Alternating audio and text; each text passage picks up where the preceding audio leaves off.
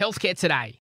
It needs to be accessible and seamless for healthcare workers and consumers, not just in CBDs, but in rural and remote areas, hospitals, GP clinics, allied health settings, aged care, disability, the list goes on. COVID has elevated the importance of all of this and helped push it along, but it's still fragmented and challenging. The Australasian Institute of Digital Health is here in the thick of it in this evolving landscape as an independent voice positioned to harness the knowledge and success of experts in digital health and health informatics to drive this opportunity for change in this shifting policy landscape. Joining me on the show today is Dr. Louise Schaper, the CEO of the Australasian Institute of Digital Health. And in this episode, we talk about the importance of building digital health capability in the workforce, what to expect at the upcoming Digital Health Summit in Sydney. We talk about MedInfo 23 in Sydney and how digital health is shifting the dial for healthcare in Australia. Collaboration starts with the conversation, Team Health Tech. Let's make it happen. Welcome to Talking Health Tech, a podcast and membership community about technology in healthcare. Here's your host, Peter Birch. With me today is Dr. Louise Schaper, CEO of the Australasian Institute of Digital Health, the peak body for digital health in our region, representing a united and influential single voice for health informatics and digital health leaders and practitioners.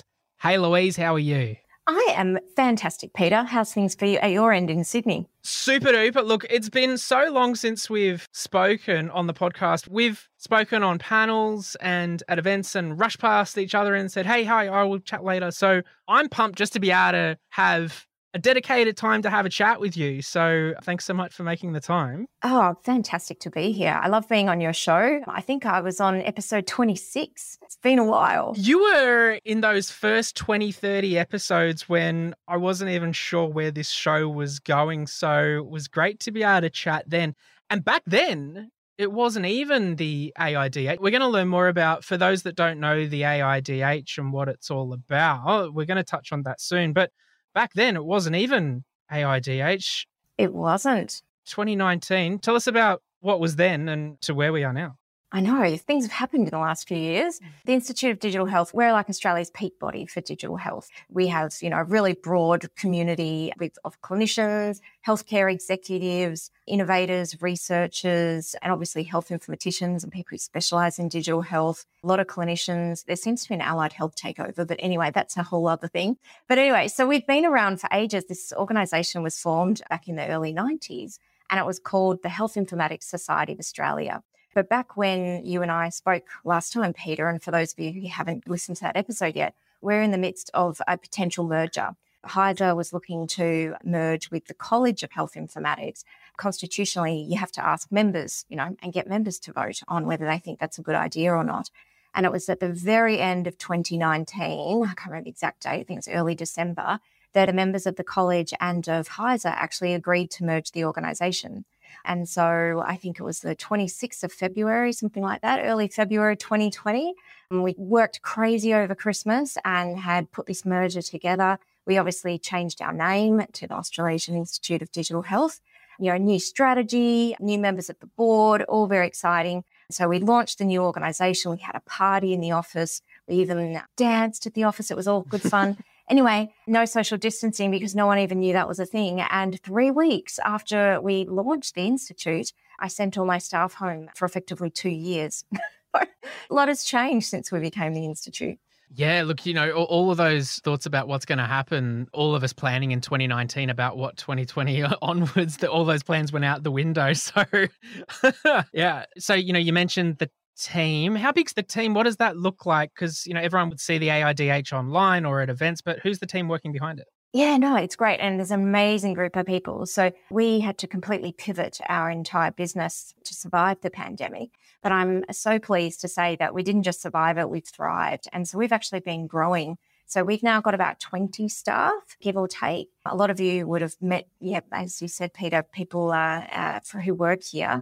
So we're governed by a board. The board is chaired by Bettina McMahon, who is the CEO of Healthdirect in her day job. So we have a board, I'm the CEO, and then we work as you'd expect a normal company to work. So I have direct reports, and my direct reports have direct reports to them. And what we effectively do is our work is spread across three large areas, but it all is about connection and community and career development. So we have a, a whole team uh, dedicated to building workforce capability, to have a workforce arm of the business. And then we have a leadership and advocacy, sort of a policy division of the business. And then we have the community aspect of the company, which is about the events that we run, membership, fellowship, and those things are all growing, which is fantastic to see. In terms of the model and how that's scaled out, it's such a great example of building a thriving community within this industry of digital health and something that's well regarded by professionals, but everyone at different stage in different areas too. And I love that you know, each state has their own kind of identity and being proud of their particular area and the quarterly meetups. And, you know, I'm being a member, regularly attending the New South Wales ones as well. So, and congratulations. I believe you were recently elected to the New South Wales brand. Yes. So, get to participate, wow. you know, with other team members there too to be able to shape what those look like. So, very active in it.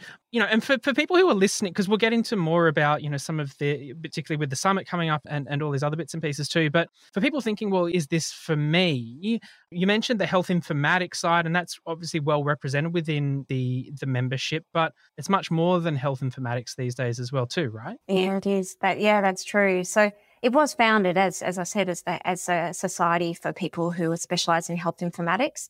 If you've never heard of that term, don't worry, you're not alone out there in podcast land. I've been doing this job for years and my parents still have no idea what it means. Um, but that's okay. Hopefully, you guys will be better than my mum and dad. You know, health informatics is basically the science behind digital health.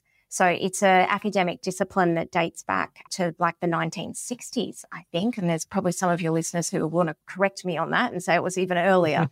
it's a really long established field because, you know, if you think about even when this organization was founded in the early 1990s, like there was no such thing as personal computers, not really, unless you were a complete geek. And even then, it was, you know, DOS based systems and all that sort of stuff. And we love geeks. It's a very geek welcoming sure. community. all types are welcome here. Of course, in the last 20 years, we've seen an explosion in the application of what we now refer to as digital health across the healthcare sector. And in the last three years, it's exploded significantly. And even talking health tech's success is testament to some of that growth in the sector. So, yeah, so it is really broad. And so people effectively, like, if you join a member organization, it's usually because you either work in the space in some shape or form, or you're interested in learning more and you want to get involved. That certainly I, when I joined, I just started a PhD. I knew nobody that cared about this thing called health informatics because digital health didn't exist as a term then. And I found this organization and I still remember how excited I was because I felt very isolated and didn't sort of realize how much until I found this organization and joined. And I realized, oh my God, like I found my tribe. You know, there are other people who care about the same things I care about, which is improving healthcare and healthcare outcomes, but doing so through digitally enabled means. And so it's a very eclectic group. It's a very diverse church that we have here. If you've been kicking around this industry a bit like me, or maybe even you're brand new to digital health, you've probably worked out that health tech is not an individual sport. Whatever you're trying to achieve, whether you're delivering healthcare for patients, or you're building health technology, or perhaps you're helping deploy solutions across health systems, you need a tribe, a community of like minded individuals who just get it that if we're going to transform healthcare, then technology is going to play a huge part in it. So, to learn and connect about health tech and level up your game, consider joining our THT Plus membership community. We've got options for every stage of growth, whether you're a solo individual or a startup or scale up company. As an individual, you get access to our exclusive community forum, you get a warm intro to two other members from me each month, you get free access to our quarterly virtual summits, and a bunch of other exclusive goodies. Companies can bring team members into the community. Plus, you get a presence on our website as a THT Plus member. You can post content like news events and jobs. And of course, we love to showcase our members. So when you join as a company THT Plus member, you'll get to appear on this podcast with your very own episode. This podcast is made possible through the support of our members. It's literally the heart of everything we do. So consider joining as a THT Plus member. You can join anytime online. Just go to talkinghealthtech.com slash THT plus. And so then thinking about that what's been we've talked a lot about that tumultuous time through COVID and rethinking how the business operates to survive or how the membership survives through that period. And you mentioned it's grown over that time too. But in terms of some of the key outputs or the things that have happened over the last couple of years, particularly from the Institute or maybe even broadly across digital health, talk to me about that, uh, the whole last couple of years. Yeah, yeah. Well, I mean, I would say the thing that really has struck me, and not just for the Institute, but as you said, across the whole sector, there's certain people, myself included, have been banging on about this stuff for a really long time. And so have you, Peter. And what the pandemic changed for healthcare was a very broad acceptance or a broad awareness first, and then, you know, leading to acceptance that we can deliver healthcare differently. And in some instances, we should deliver healthcare differently as long as we, you know, keep in mind it's always about the patient or about the consumer and about having a good quality experience and high quality of healthcare outcomes. Because of the expansion in people's awareness and acceptance, and then also the amount of projects and things that are happening, and telehealth is obviously one, but it's only one of many. There's this, this growing need to build capacity in the workforce and capability in the workforce around digital health. So that's where we have seen across the sector, and certainly our back in the heart of the pandemic, if you said who runs your workforce team, because we did have it in the strategy, but to be honest, there was me and one person who ran our certification program. And now I have a team of about, I think it's four or five people in the workforce division now, and I no longer run it, which is excellent. Um, so it's much better to have other people do these things. We see uh, the workforce stuff, there's sort of the two components. So there's the people who want to or are specializing in digital health and health informatics. And so we have programs to help people on that journey and to support and give them recognition. But then there's, of course, everybody else. And this is where the huge expansion has really come from. I could be an innovator, a clinician, I'm the IT help desk guy. You know, what do I need to know about digital health? Not necessarily to specialize in the field. I'm a nurse. You know, what do I need to know about digital health to be the very best nurse I can be in 2022? And that's where we've seen this massive expansion of interest. And it's broad, it's in the education sector as well as across healthcare, which is just fantastic to see. And when you talk about that, is that CHIA specifically? So the accreditation in health informatics? There's a few, yeah. So yes, again, Peter Birch, uh, he is a qualified CHIA, which, um, if you've never heard of that before, Certified Health Informatician, Australasia is what it stands for. Peter successfully passed his certification exam, and it's just well done. So did I, and and so has close to I think almost two thousand people wow. now. So we actually have people internationally to do it, but people who want you get letters after your name, so you have to study really hard I don't I haven't met anybody who said it was a walk in the park. Allocate some time, but you get 90 days uh, to sit the exam, and there's reading materials to help you through that. And if you pass the exam, you get to be a certified health informatician, and that gets you the CHIA letters after your name as post nominals. So that has been a really successful program, so much so that it hasn't happened yet, but I am having, I'm increasingly spending my evenings talking to people from other countries who are interested in expanding certification into a globally recognized program. More to come on that. The interest in that is huge. We've also in the process of developing a clinical informatics fellowship. So that will be exclusively for the clinicians or people who are clinically trained. But that again puts them through on a pathway where they can be jointly recognised by their clinical home. So whether you're a nurse, an occupational therapist, general practitioner, a surgeon, whatever it is, we find too many clinicians, and a lot of them, I think, listen to Talking Health Tech. Too many clinicians who are really interested in digital health feel really torn and they reach a, a, point in their career where they feel like they have to choose to either specialize in informatics and digital health and sort of walk away from their clinical home or keep digital health as a hobby, which is ridiculous. This program, which getting built this year, so there's lots of opportunities for your listeners to participate in those consultations because we want to build something that is really valuable to as many people as possible.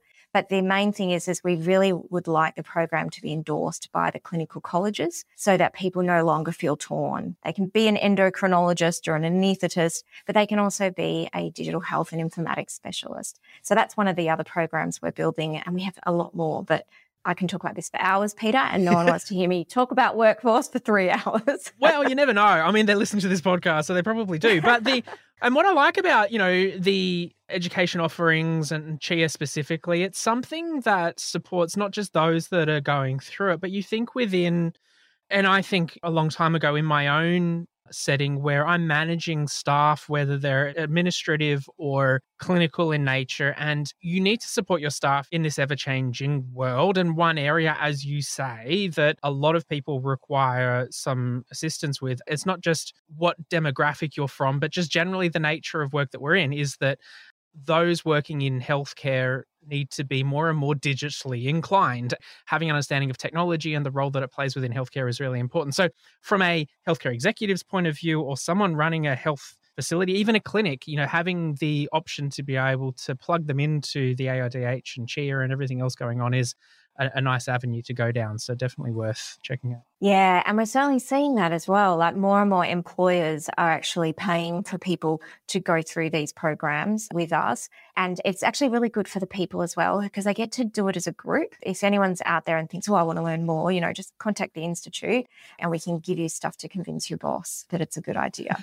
nice, nice. You know, speaking of things to convince your boss about, on the 17th and 18th of October is the Digital Health Summit. This looks like a big one. Tell me about it. What's planned? It is. It wasn't planning on being so big. it has turned out they never way. are. They never are. And then all of a sudden, uh, yeah. I know. It's just, you know, I think people are just so keen on getting together in person again and wanting to speak at conferences because, you know, we used to run a national conference every year and then, you know, that all changed to virtual.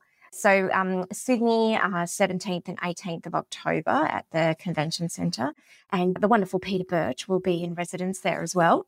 So come and chat with Peter or myself. But um, yeah, we've got a really big conference over the two days. So we've got the New South Wales Health Minister, I know, we've got the government people sort of opening the event. What we've done is we've structured the program for the two days around what we're calling shifting the dial, which is our advocacy and policy strategy. So, firstly, we're starting to talk at the conference around the changing business models of healthcare. So, there's people talking and giving panel presentations around the business models of health and care that need to change. And I think, again, that has never been more prevalent than it has now. In the afternoon, we're going to be talking about workforce so, um, you know, what are we doing about building workforce capability? And it's a fabulous program running in New South Wales. And to my knowledge, it's the only program anything like it in the world. It's actually about encouraging school students to pursue careers in digital health. So I look forward to learning more about that myself at the conference. We're also talking about building trust and confidence in the healthcare system and the role of digital in that building trust in our healthcare system and in our data. And, you know, we've seen examples like in America with the Roe versus Wade decision. And a lot of people, a lot of women were using period tracking apps and, and those things and unsubscribed to those services because they were concerned about government overreach. So, you know, these are really pressing topics we'll be talking about. And um, we'll be talking about misinformation and disinformation and what the healthcare sector's role is in combating that. And we've also got a couple of tracks, which I'm really excited about because the bigness is not so much on the keynote stage. They're going to be great. Just literally looking at the program now, that's bigger than I thought. There is six concurrent sessions wow. at any one time. So, if anything, I expect to get complaints about too much content and can't get to everything. So, we'll record as much as we can and people can watch it afterwards. Yeah, eHealth New South Wales, who are our, key partner for the event, they've got an entire track that they're running themselves which has a lot of good content. And also the Digital Health CRC has a track as well that they've filled with content, as well as the community and what um, everyone else had sort of put submissions in to speak. So it's going to be a big couple of days, a nice way to sort of round out the year, I think, of our, our digital health journeys. Absolutely. You just reminded me, I get sidetracked easily. You said rounding out the year. I'm going to take this opportunity and try and find a spoiler alert here. Something I look forward to every year. When I think of Christmas, I think of the AIDH's end of year video. What can you tell me? Are there any spoilers you can give me? I mean, each it's got to get bigger and better. It's really hard. Yeah. like they are our most popular videos on YouTube. our Christmas videos. it started with the mannequin challenge, I think, and then we've done all sorts of oh, things. Yeah Last year was Squid Game, and I must admit, I was the one pushing for Squid Game, and I had a lot of pushback on that. People were really worried because you know it's such a violent TV show. Sure. But of course, we there was no blood. I refused to allow tomato sauce uh, to props to be used, but that was a lot of fun. This year, I can't tell you. I'll have to wait and see, but I can say Okay, it's based okay. on the theme has been decided. It's been voted on by all the staff here. And it's based on a reality TV show. There's a hint, but I've left it pretty wide open, I know.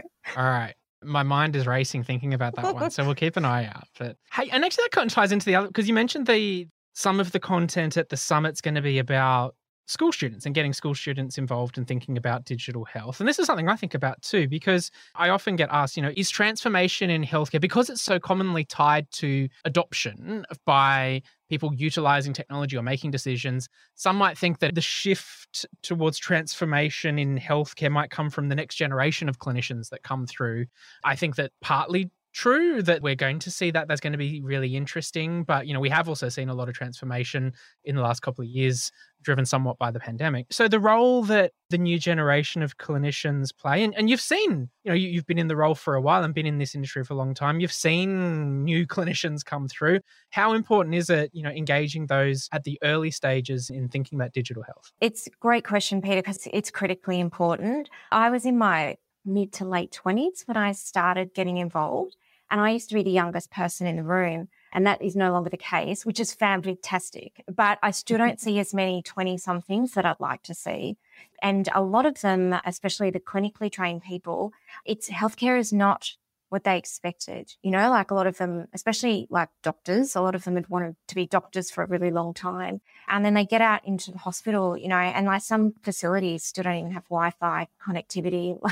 so, and they, you know, that generation, I at least remember the time before the internet. I was quite young, but I do remember, oh, you know, I did have a job before the internet started. I think I started working like a year before the internet became a thing. So I have a recollection of how we used to do. But of course, the new generation, like they don't even hardly remember the world before social media, let alone the internet, which started before they were born. It's so critical that the reason I'm concerned about two things. So, what I see are people, especially doctors, seems to be more than others, but it's happening in other clinical professions as well, where people decide to leave their clinical profession behind to pursue a career in digital health solely because they think they don't have other options or they don't feel that they can be the change that they want to see in a standard clinical role. So they want to go do something else. And look, if they're really passionate and, you know, really don't want to be a clinician, then of course that's great. But too many of them, it's not. They just feel like they need to make a choice.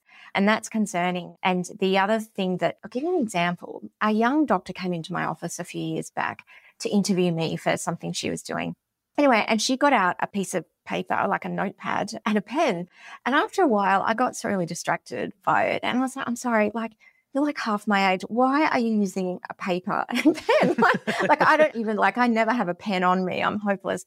I have electronic everything. And I'm so glad I asked. And I've often thought about this story because she said the reason being is that when she was learning, you know, you go on your ward rounds as a junior clinician and as a student, and some hospitals you would get disciplinary action against you if you got out your phone. There was this culture thing if you get out your phone from your lab coat, everyone thinks you're just cruising around on Facebook. It's just ridiculous. Anyway, and so the, she had developed a habit to she not use her phone and just take notes the old fashioned way. And I think stories like that, I think they're becoming less common, which is great, but they're still the, the current generation of the workforce. We have to do a lot better at inducting people into the workforce and not just thinking that, well, just because we've done it this way for 50 years, we have to keep doing it the same way. Because what concerned me, it wasn't so much the note taking, it was like, well, how much of her behavior does she feel that she has to modify to fit how it's always been done? And that's not going to help anyone in this progression and making our healthcare system better quality for customer service, particularly if we don't allow younger clinicians to actually help us to change our minds and to do things differently in healthcare. Yeah, it is really important to engage them, but we need to be able to mentor those people and to give them structures to support them and give them room to grow, not just beat them into submission. Yeah. I know that sounds bad, but when you talk to them, sometimes it feels that way, and that's alarming. Yeah, there's something about that too across generations, but also across disciplines too. So, and I think that by taking that a more collaborative approach to take what's good from each area, as you say, you know, at the start of the conversation, there's there's been a big drive in allied health coming through and having an interest there, and you know, not just in the hospital space or in the the pure data side, but clinicians that are just touching digital health in different ways, there's something that everyone can learn from everyone and hopefully lift as a broader industry and then, then yeah, exactly. Yeah. We've got the summit coming up, and that's going to be taking a lot of the bandwidth and time and thinking up until that point. So, after the summit, and hopefully get a little bit of time to breathe, what's on your priority list and on the horizon for AIDH? What can we look forward to soon? Yes. So there's a board election happening right now. I've just never seen, there's always a lot of interest in the few board positions that come up every year. I can't actually can't remember how many. There's like over 30 or something. Like there's an insane amount of people. Keep an eye out for that uh, for those of you who are members and make sure you vote. And then there's also, we had an expression of interest for to set up new groups that we've never had before called expert advisory groups. Like there's only about, you know, there's less than 30 spots on those groups. And we had over 150 people submit expressions of interest to be on them. So unfortunately, a lot of people are going to be disappointed. But even if you don't make it on the group, the reason we're setting up those is what the workforce work that we're doing at a national level. And, you know, we're working with federal and state governments, we're working with the Digital Health Agency and the CRC, we're working with Clinical College. Like that's a massive piece of work. Well, there's lots of components to it. That's going to continue throughout next year. But something next year that that people will see from us that they haven't seen before is a real focus on leadership advocacy policy work. So we formed these expert advisory groups to actually help us work out what should we be doing to shift the dial on healthcare. So we might not be able to resolve everything, especially in the next 12 months, but what can we do that will be meaningful and valuable and actually help to shift the dial towards where we want to get to and that's across those three themes that I, I mentioned earlier that we're covering at the conference. So, what do we need to do about changing the business models of healthcare? to advance the digital health workforce and the role for the digital health community in building trust and confidence in health and data. So there's going to be a lot of stuff coming out about that in the next 12 months as well, which we're really excited about. Very cool. Very cool. Can't wait for that. And lastly, then, so we've got, you know, a good amount of people listening to the show and they might look at the, website and go, oh, look, I know that our company is a member of the AIDH, but geez, I'd love to be able to get more value out of it. If you're a, you know, working within an organization, you might already be a member, but you're thinking, how do we get the most out of this membership? Some of the things they should be doing as an individual working within these groups, is there things they can do? Yeah, I think the engagement is really important. So making time to come along to the state branch events. I think there's only a couple of states that we don't have a presence in. Well, we do, but we don't have organized meetings because when we've talked to everyone like in the NT, they go, yeah, well, we all know each other anyway. we all work together. So yeah. it's like, okay, fair enough then. Let us know if you do want any support to organize a get together. But anyway, so, you know, getting together and seeing people in person is so nice that we can do that again. Our conference is all still very COVID friendly. So we have, you know, COVID against COVID. Sorry, not COVID friendly. We don't like COVID. But, you know, I, knew what you meant, though. I knew what you meant. I, I, was hoping people would know what I meant, but I thought, oh, I should clarify that. Yeah. So, you know, there's masks and vaccines and uh, all that sort of stuff and testing to make sure that we keep people safe because so many people that come along to our conferences go back to work in a hospital and they've just come off the shop floor. So, it's really important we do everything we can as a community to keep those guys safe. But, anyways, as well as ourselves, get together with people in your local branches, come along to the events. We also still run virtual events if physically getting somewhere is just too hard for you. Pay attention to our YouTube video, it comes out for Christmas. um, but no, and in terms of getting value as an organization, if you're not sure whether your company is or they're not, or you think, oh, we do, but we're not really sure how to get value, yeah, again, contact my office. I have someone employed full time whose job it is to work with organizations and to help make sure that people get the most out of it. And we're establishing a whole bunch of new services and features that'll come out in the next 12 months as well to actually create those packages that organizations, whether you're a startup or a government department or a technology firm of any size, you know, we want to make sure that it's valuable. So, and we also want to also hear from our members about what to, what would they like. We try to be good listeners and to create opportunities and experiences that people really value. So, always looking for feedback. And it's actually one of the other things that's worth touching on is next year. I forgot to mention this earlier. Is where we run won the rights to host the world's largest digital health and informatics conference. It's called MedInfo. I bid on that and uh, back in 2017, I think it was, and we won. Uh, yeah, I know. And we were supposed to hold it in 2021, but of course the pandemic had uh, other plans. And so I had to negotiate with the international community in Taiwan, Wow. who had already, by the time the pandemic around, had won the next bid after us. So anyway, so short story is that MedInfo, this global community, is coming to Sydney in July next year. It's a great opportunity to physically not just come to an event and learn more and, and you know catch up with people, but to actually do that and be part of the international movement on this stuff. I would encourage anyone who's listening again, whether you're a startup, a clinician, a healthcare executive, if you listen to Talking Health Tech, like all of your listeners will have a story that's worth telling. And this call for speakers is currently open for that conference. So apply. I think it's due towards the end of November, mid to late November. And medinfo2023.org is where you'll find all the info. But anyway, that's worth coming along to because you get to not just be on stage and tell your story or share your experiences with a local audience, but with an international one, which can create all sorts of